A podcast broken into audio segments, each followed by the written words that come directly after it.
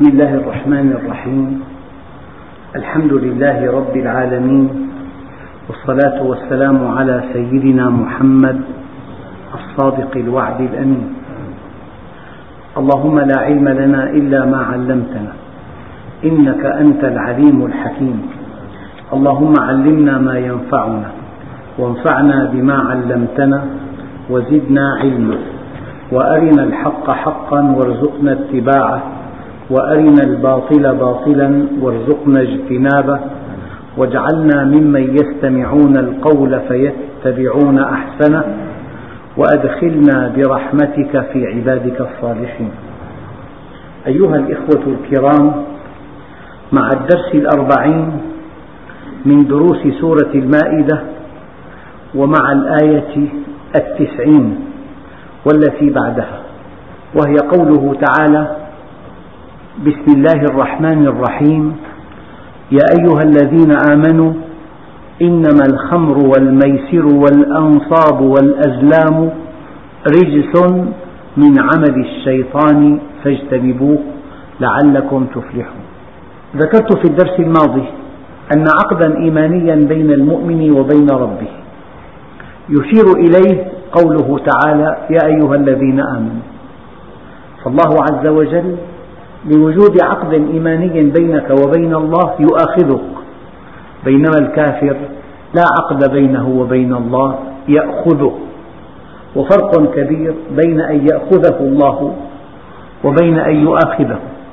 يا أيها الذين آمنوا يا من آمنتم بالله آمنتم بوجوده بوحدانيته بكماله بأسمائه الحسنى بحكمته برحمته بقدرته بعدله برأفته بلطفه. يا أيها الذين آمنوا إنما الخمر والميسر والأنصاب والأزلام رجس من عمل الشيطان فاجتنبوه لعلكم تفلحون. أيها الإخوة لأن الحيوان تحكمه غريزته وغريزته منضبطة أشد الانضباط بأمر تكويني. الغريزة عند الحيوان منضبطة بأمر تكويني من الله عز وجل. لا عقل له ولا تكليف معه لكن له غريزة منضبطة. الإنسان غرائزه مفتوحة بإمكانه أن يتحرك من خلال غرائزه في كل الاتجاهات. ولكن الله سبحانه وتعالى أعطاه عقلا وأنزل تشريعا بالضبط في جهاز لكشف العملة المزيفة وفي نشرة بأرقام العملات المزيفة. وأنت الآن تبيع بيتك الذي لا تملك سواه وقبضت ثمنه عملة صعبة. معك جهاز. اكشف زيف هذه العملة أو عدم زيفها بالجهاز أو اقرأ النشرة وانظر إلى أرقام العملات المزيفة. ودقق بينها وبين هذا الذي أمامك. فالإنسان إذا لم يستخدم الجهاز ولم يقرأ التعليمات هو الآثم هو المخطئ هو المتسبب بهذا الضرر الذي لحق به. لذلك الله عز وجل أعطانا منهج أعطانا عقل. فالشيء الذي يذهب عقلك والعقل مناط التكليف. الحيوان ليس له عقل. والمادة ليس لها عقل. إذا مسيرة ومسيرة بغرائز. الحيوان بغرائز والجماد بقوانين والغرائز من أمر الله التكويني من فعله. بينما الإنسان معه أمر تكليفي حريته مطلقة. معه حرية كاملة ومعه شهوات يمكن أن يمارسها بكل دقيقة. لكن معه عقل ومعه تشريع. فمن بنود هذا التشريع أن الشيء الذي يعطل عقلك وهو مناط التكليف محرم أشد التحريم هذه واحدة. لكن أراد الله سبحانه وتعالى أن نكسب أرزاقنا ليكون كسب الرزق امتحانا لنا.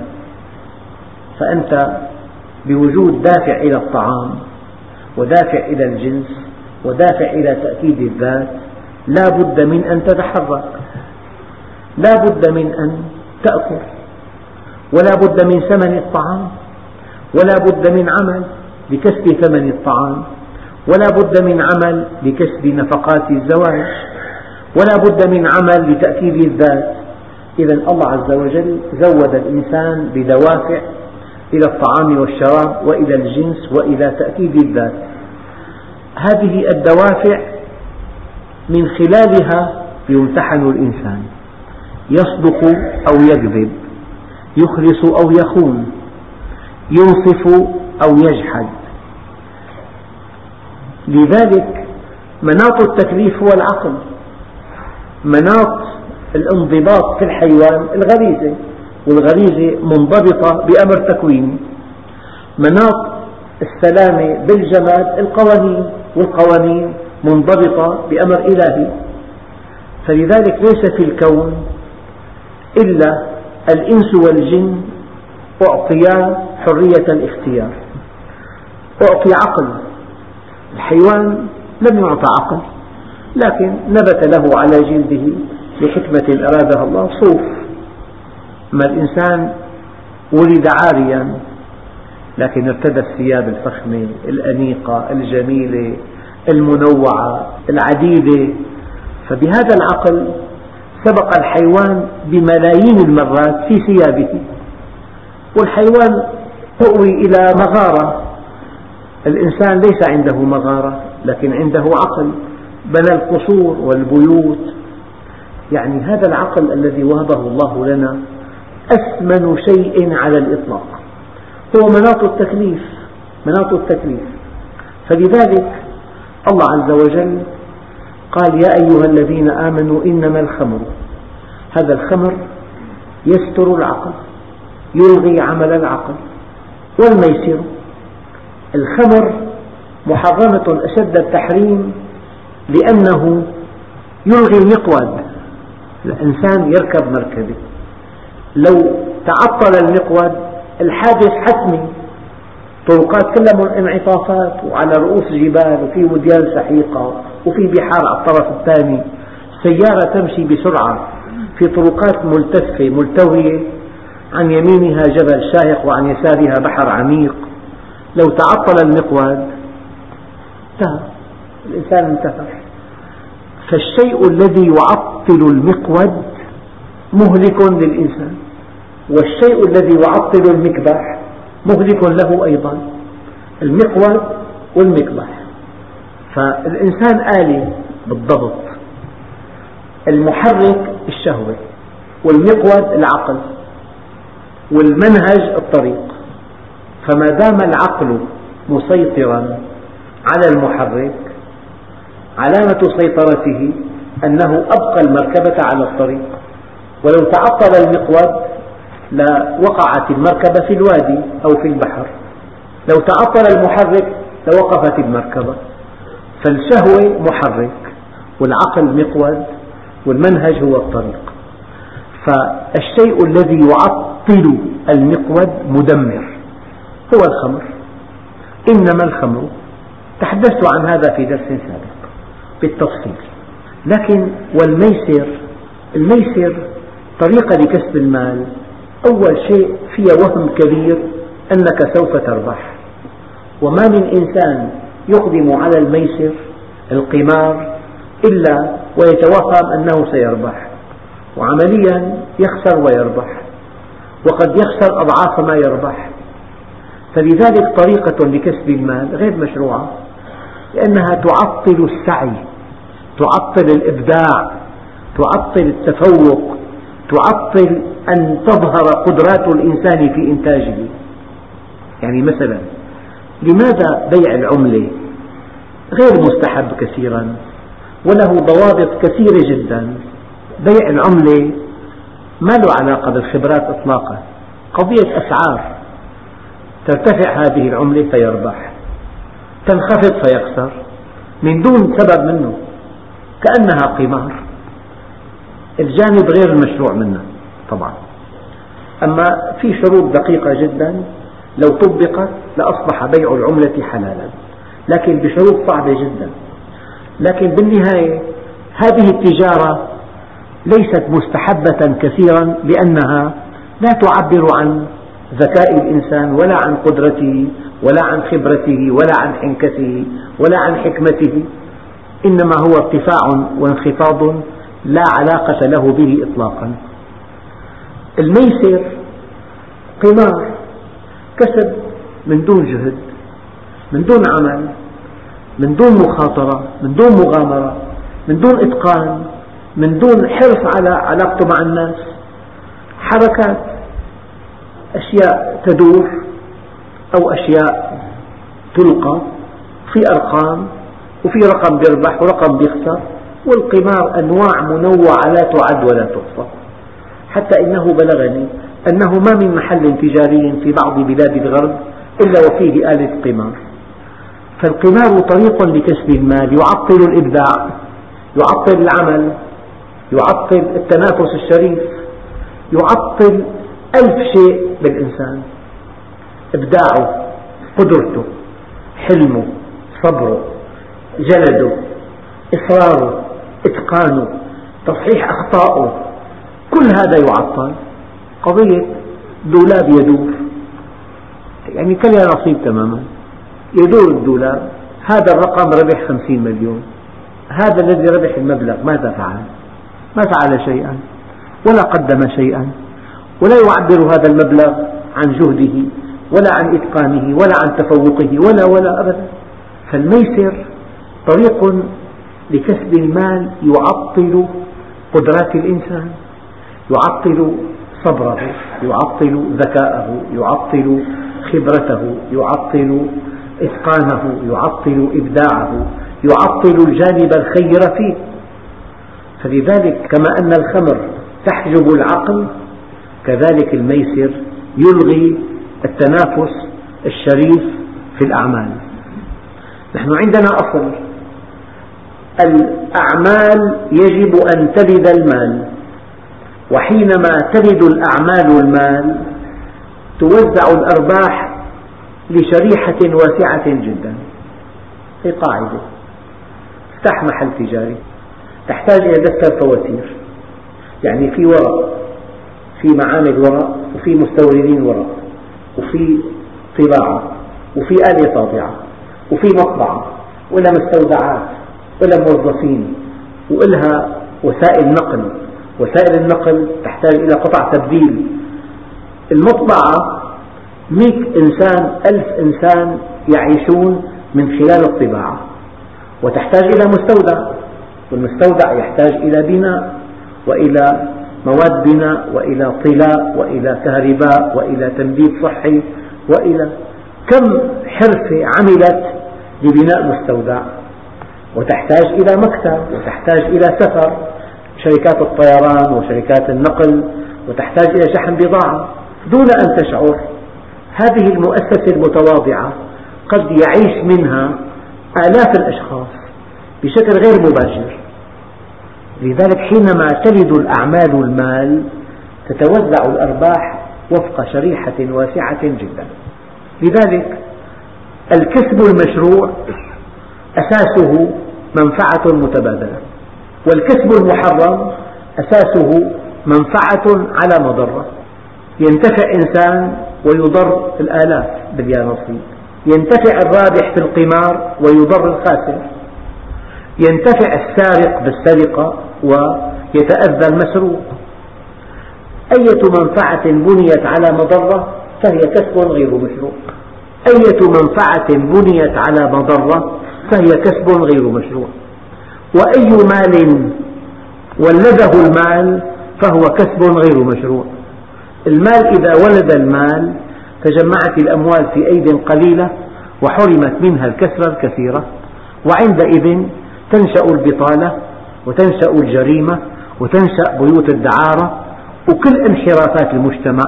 أحد أسبابها التفاوت الطبقي الكبير.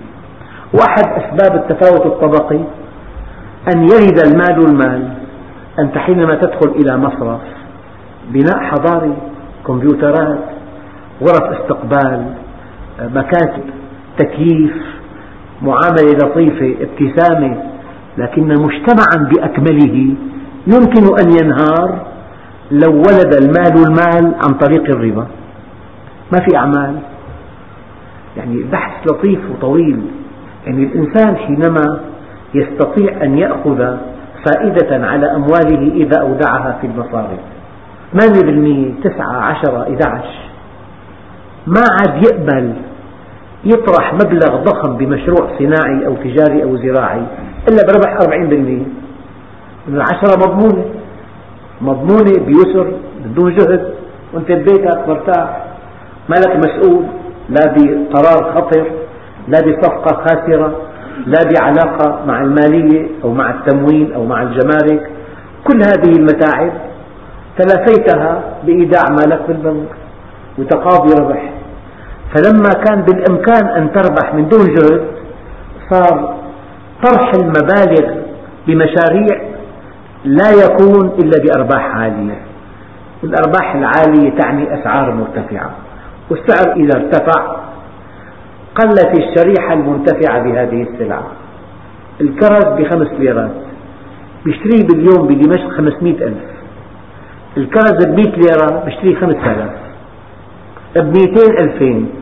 فالسعر كل ما ارتفع تقل الشريحة المنتفعة بهذه السلعة. كلما انخفض تتسع الشريحة.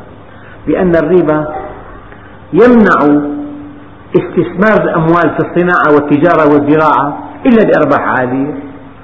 إذا الربا يسهم في رفع الأسعار. الربا يسهم في البطالة. وأخطر مشكلة تعاني منها المجتمعات في العالم البطالة. ماذا يفعل إنسان ليس له عمل؟ إما أن يلجأ إلى الاحتيال والسرقة واغتصاب الأموال بشكل أو بآخر أو أن يلجأ إلى السفر أو أن يلجأ إلى الحرمان والكآبة وما إلى ذلك. لذلك سيدنا عمر قال له أحد الولاة ماذا تفعل إذا جاءك الناس بسارق أو ناهب قال أقطع يده. قال فإن جاءني من رعيتك من هو جائع أو عاطل فسأقطع يدك. إن الله قد استخلفنا عن خلقه لنسد جوعتهم ونستر عورتهم ونوفر لهم حرفتهم. فإن وفينا لهم ذلك تقاضيناهم شكرها. إن هذه الأيدي خلقت لتعمل فإذا لم تجد في الطاعة عملا التمست في المعصية أعمالا. يعني أردت من هذا الشرح أن الخمرة تحجب العقل والعقل بناط التكليف. معك شهوات مفتوحة ومعك حرية اختيار. من هو الضابط؟ العقل. فالذي يغيب العقل عن العمل شيء مهلك إنما الخمر. هلأ أنت عندك قدرات. عندك إبداع عندك طاقة عندك وقت عندك عضلات ممكن تبدع تأسس عمل تتفوق فيه تخدم الأمة تصنع صناعة رائجة. نستغني عن استيراد سلع كثيرة بصناعتك بتجارتك بزراعتك. تمد الأمة بمزروعات جيدة ناضجة بسعر معتدل. الإنسان عمل مزرعة تفاح.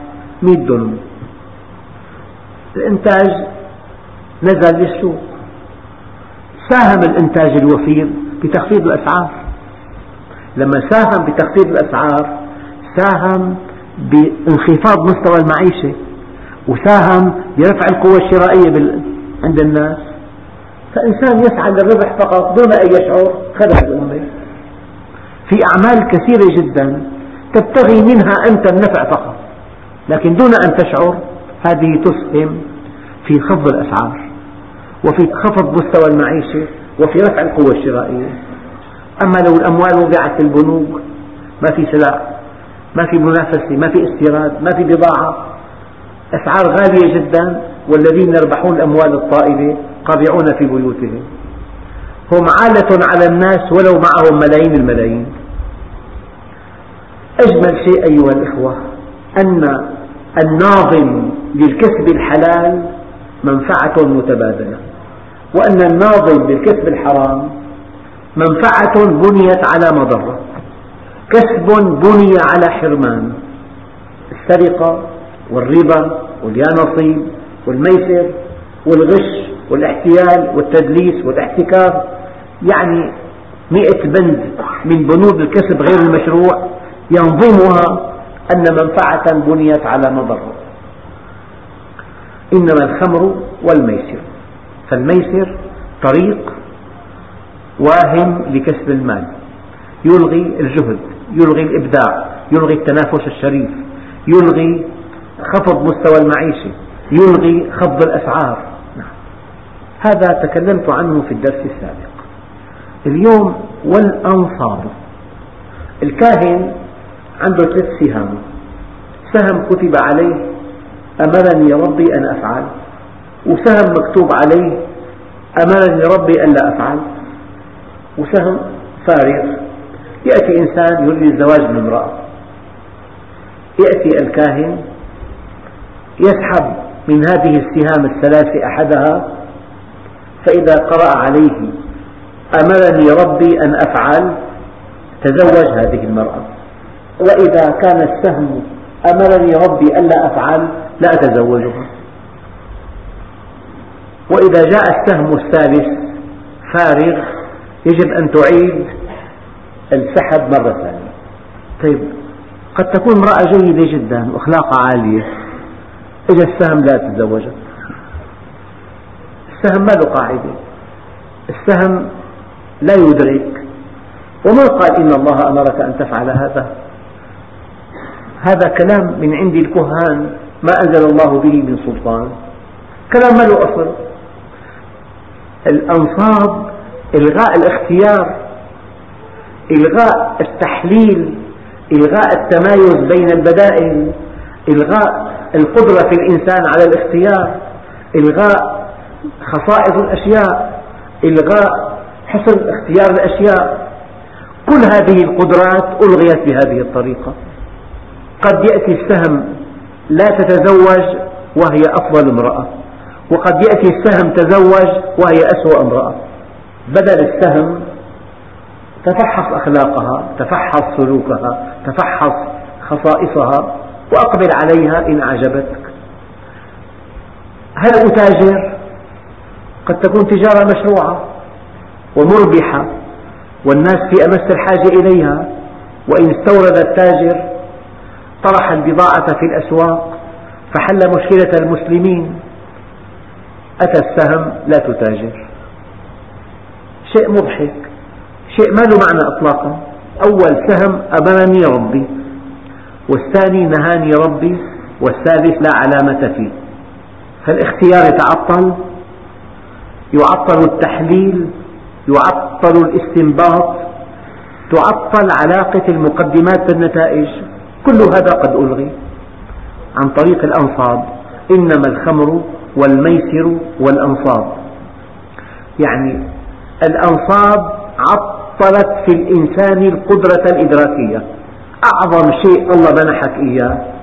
القدرة الإدراكية هذه تعطلت من دون أنصاب تحكم عقلك. تحكم الواقع تحكم المعطيات تحكم المقدمات تحلل توازن تراجع تسأل تستفتي تستشير تجرب في آلاف الطرق لاكتشاف الصح. كل هذا تعطل بموضوع الأنصاب أنت وحظك. ما له معنى إطلاقا؟ يعني الآن في أشياء افتح المصحف لا على التعيين بيطلع ربي اشرح لي صدري. إذا لازم سافر هي تشبهها هي ما لها معنى؟ تطلع آية إن الذين كفروا. إذا اتركها يعني أي شيء مو مبني على علم ولا على خبرة ولا على فحص ولا على دراسة ولا على تحليل هذا شيء ما له معنى إطلاقا. فالإنسان من ضعف تفكيره ومن جهله فكان يرتاح أنه الإله أمرني أن أتزوج. من قال لك إن الإله أمرك؟ من قال لك؟ هذا كاهن هذا مرتزق. بهالطريقة هي. يجمع الأموال الطائلة ويوهم الناس أن هذا أمر إلهي وهذا نهي إلهي. طيب لماذا السهم الفارغ؟ ما عديته مباح. لك يستوي فعله وتركه. لا هيك اقترح الكاهن. الفارغ عيد مرة ثانية.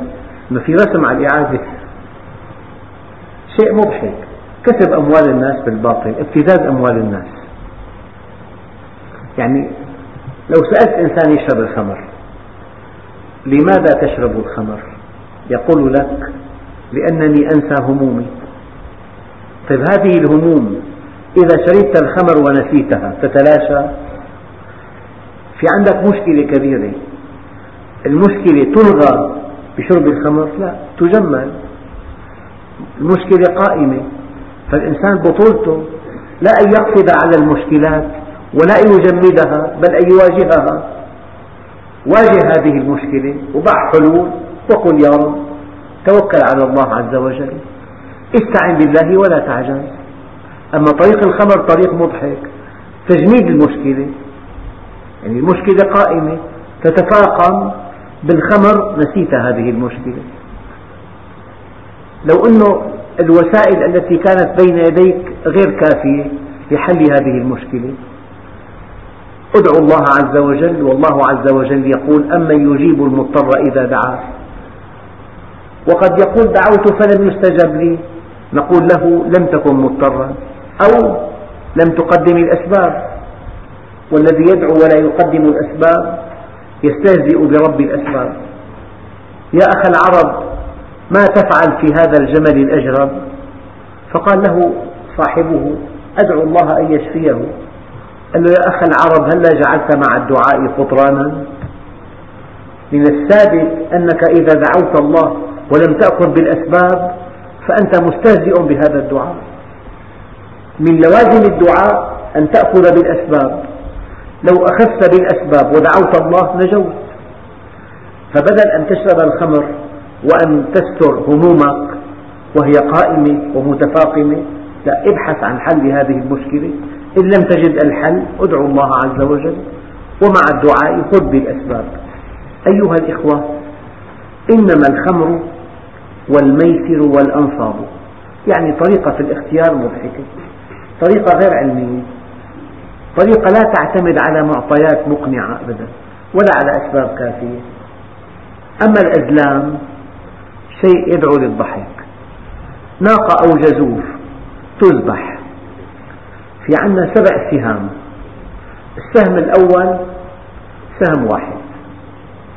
السهم الثاني اثنان حصتان. الثالث ثلاث حصص. الرابع أربع حصص. الخامس خمس حصص. السادس ست حصص السابع سبعة. مجموعهم 28 الثامن والتاسع والعاشر لهم دور آخر. يأتي عشر أشخاص. تذبح هذه الناقة. يأتي إنسان يأخذ أحد السهام. فإذا كان رقم واحد يأخذ جزء من 28 إن كان سهمه رقم سبعة يأخذ سبع أجزاء من 28 إن كان ستة ست أجزاء خمسة خمس أجزاء أربعة أربع أجزاء ثلاثة ست أجزاء اثنين جزئين. فالسبع سهام يأخذون الناقة كلها؟ أما الثامن والتاسع والعاشر يدفعوا ثمنا شيء مضحك. إن حكم السهم كان السهم رقم سبعة أو ثمانية ثمانية أو تسعة أو عشرة سيدفع الثمن ولم يأكل شيئا. واحد دفع ما أكل واحد أكل ما دفع. منفعة بنيت على مضرة. هذه الأزلام. طريقة مضحكة لكسب اللحم وأكل اللحم ودفع ثمن اللحم. الله عز وجل يقول إنما الخمر والميسر والأنصاب والأزلام رجس يعني قذر قذر. من عمل الشيطان فاجتنبوه. أيها الإخوة أحيانا في قذارة مادية وفي قذارة معنوية. أكبر قذارة في الإنسان أن يكون مشركا لقوله تعالى واجتنبوا الرجس من الأوثان.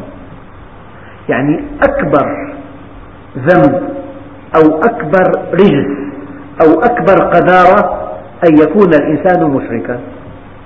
يتجه إلى غير الله وينسى الله عز وجل الذي بيده كل شيء.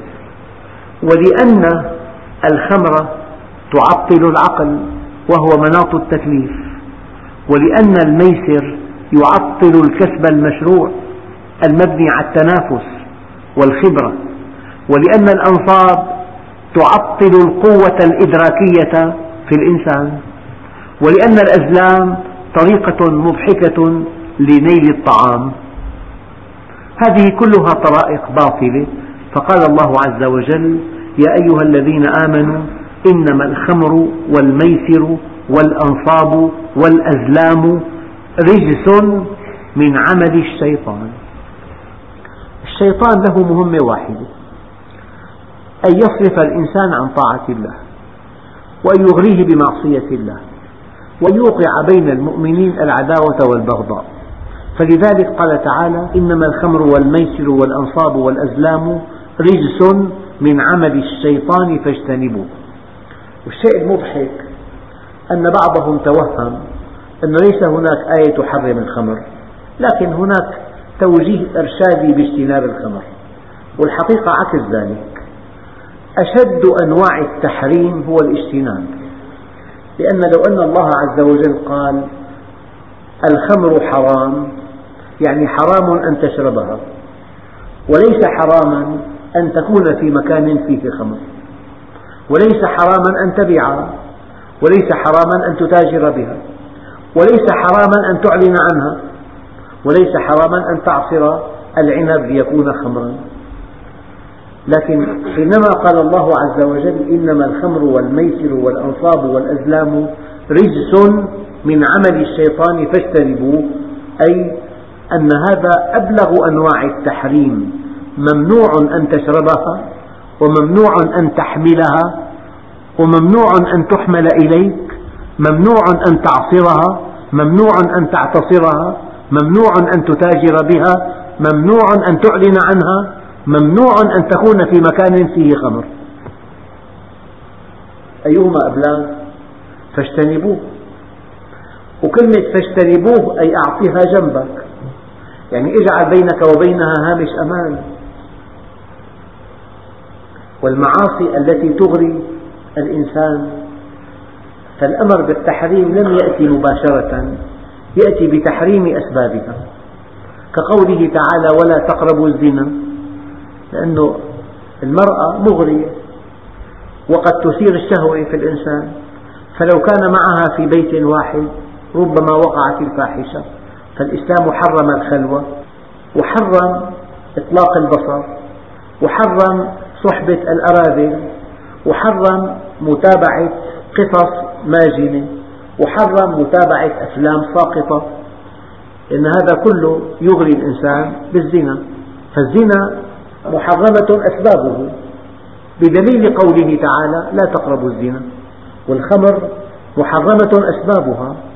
ليس متاحا لك أن تجلس على مائدة تدار فيها الخمر.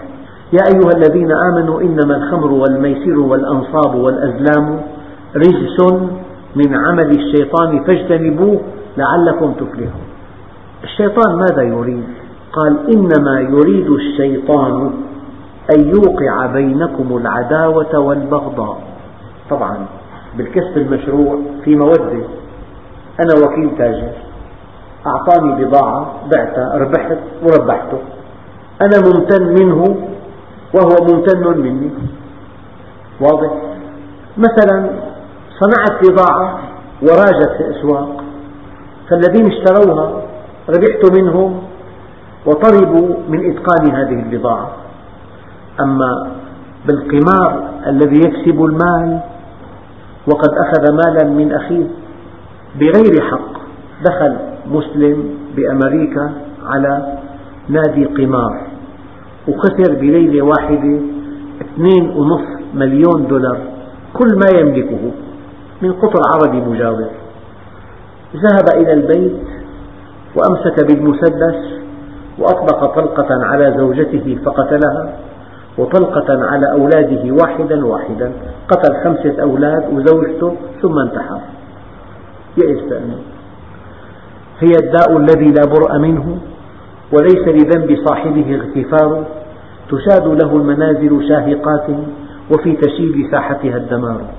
نصيب النازلين بها سهاد وإفلاس فيأس فانتحار.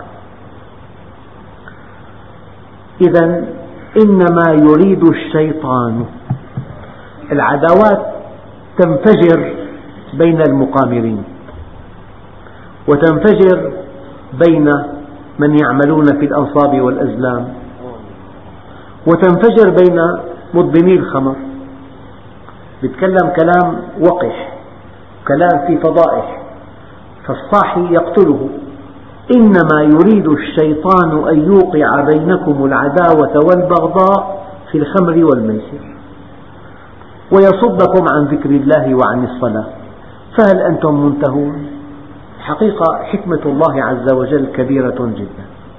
حينما بدأ بتحريم الخمر بإشارة لطيفة جدا هي قوله تعالى تتخذون منه سكرا ورزقا حسنا يعني السكر رزق غير حسن فقط.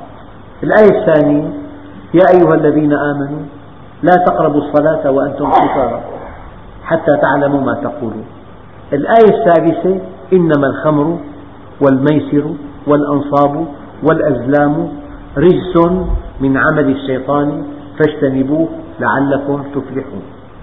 إنما يريد الشيطان أن يوقع بينكم العداوة والبغضاء كأنه في انسجام وفي التحام بين إنسانين. مهمة الشيطان أن يوقع شرخا كبيرا بينهما. المجتمع يقوى بالطاعة لله ويتفتت بمعصية الله. المعاصي متناقضة والمصالح متناقضة والأهواء متناقضة أما الطاعات متطابقة. يعني ما تواد اثنان في الله ففرق بينهما إلا بذنب أصابه أحدهما. إنما يريد الشيطان أن يوقع بينكم العداوة والبغضاء في الخمر والميسر ويصدكم عن ذكر الله وعن الصلاة فهل أنتم منتهون؟ بذكر الله تحيا القلوب بذكر الله يقذف نور الله في قلبك بذكر الله تكون حكيما تكون حاد البصر فصيح اللسان سديد البيان حكيما في تصرفاتك يعني بالضبط راكب مركبة والطريق متعرج وفي على الأطراف وديان سحيقة معك ضوء قوي. هذا الضوء القوي يكشف لك معالم الطريق.